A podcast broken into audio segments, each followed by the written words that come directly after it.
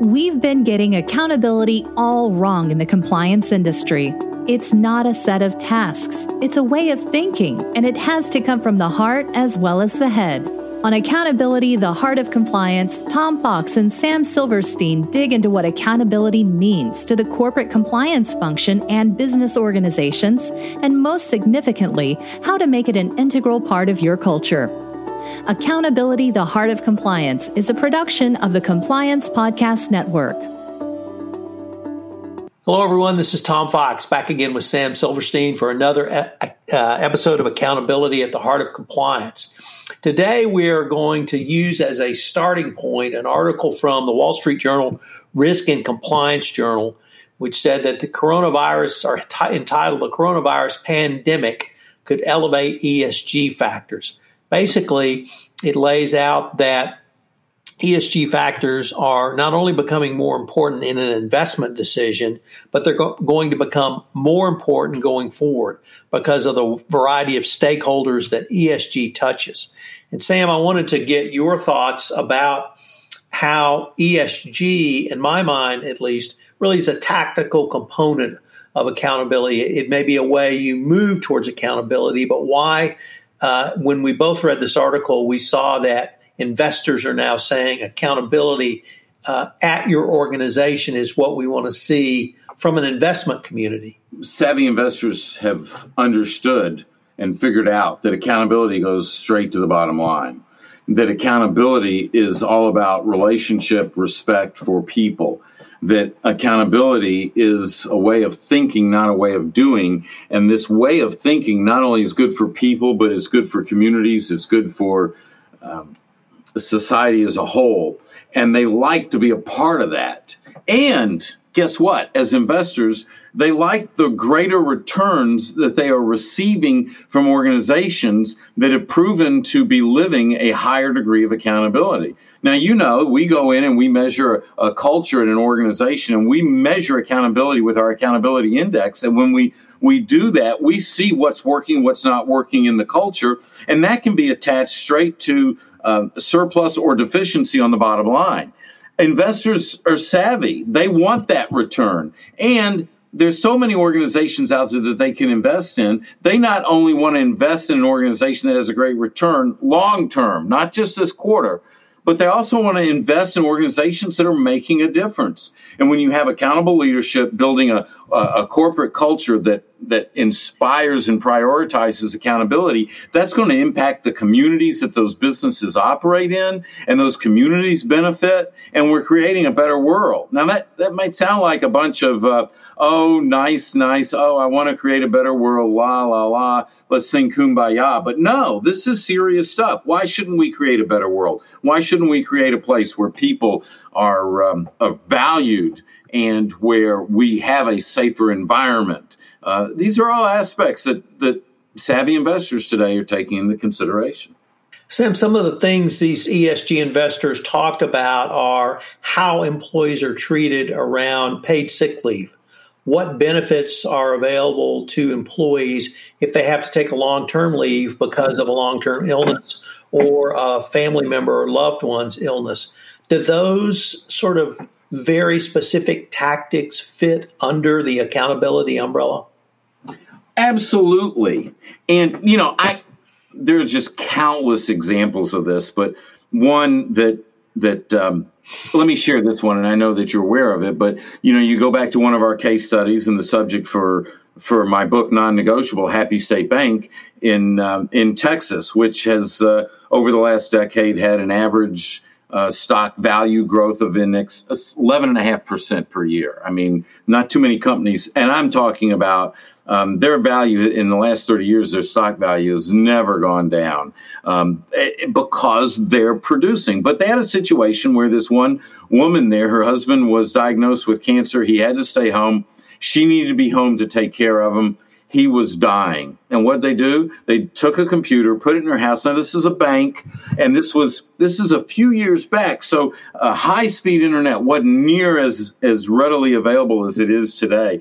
They ran a T1 line to her house, put the computer in, and they said, "You stay here as long as you have to stay here to take care of your customer."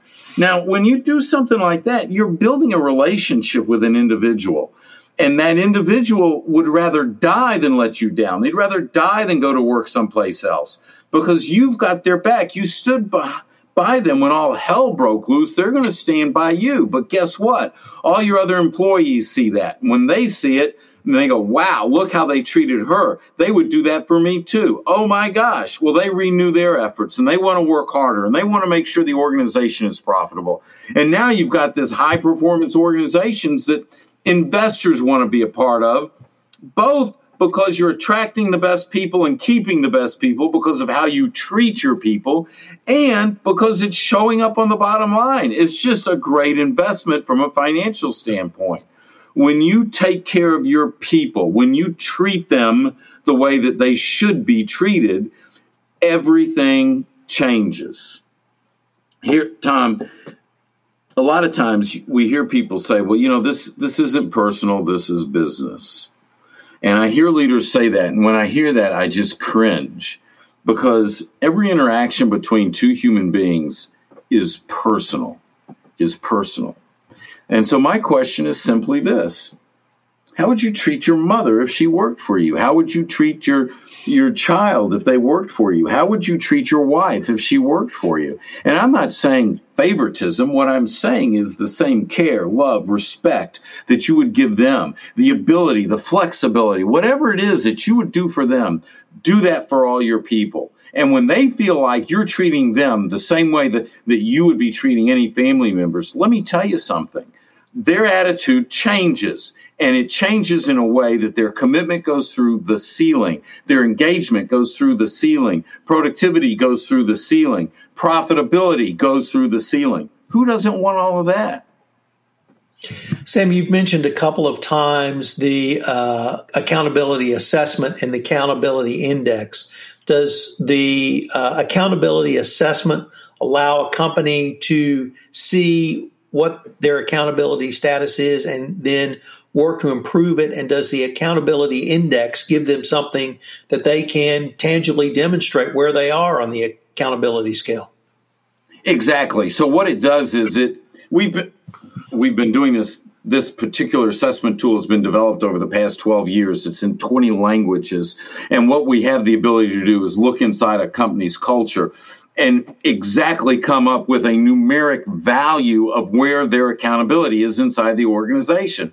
Now, with that information, it, it, you know, data is king. You know, once you know where you are, you know you know what you need to do. So if you're really high, then you know you need to take the steps to maintain and protect that. If you're not as high as you want to be and accountability isn't as present prevalent as it could or should be, then what happens is it becomes very easy to chart a course and figure out what are the tactical steps that we need to take to get our organization there, to get our people there. So the value behind the accountability assessment the, and the accountability index, the exact score that we were able to uh, generate, is it tells you where you are and it, it, it lays the path for figuring out how to get to where you want to be and then you can document it every step of the way. And that's what organizations need to do. They need to document where they are with regards to accountability, and they need to always be working on improving that status because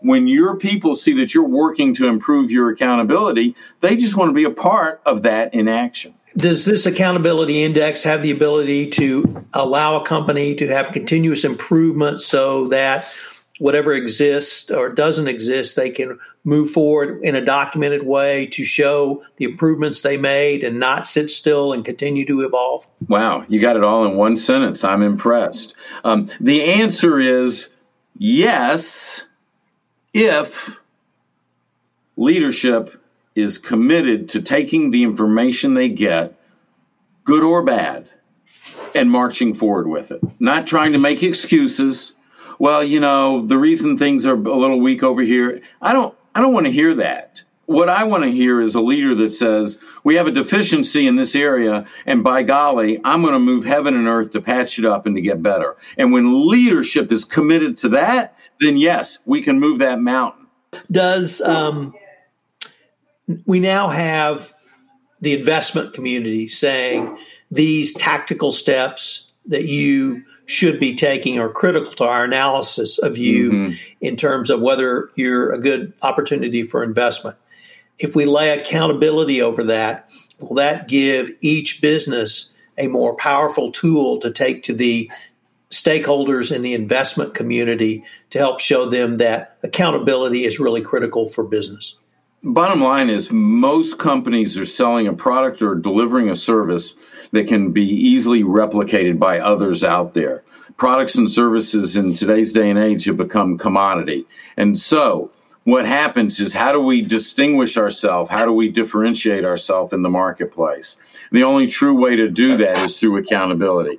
Accountability and your organizational culture is what makes you unique. It's what attracts clients to you, it's what attracts the best workers to you or your ability to hire the best workers. And so this is your differentiating factor. This is what investors should be running every investment concept through. Because even a great idea, a great product, and a great service can be more profitable if it's marketed and sold inside of an organization that prioritizes and values accountability. Well, Sam, I, for one, am glad the investment community has finally caught up to you. Yeah, uh, me too. Sam, I look forward to continuing the conversation. Thank you, Tom. Thanks for joining us for this episode of Accountability the Heart of Compliance. If you enjoyed the episode, make sure to subscribe and leave a review. This podcast is a part of the C Suite Radio Network. For more top business podcasts, visit c-suiteradio.com.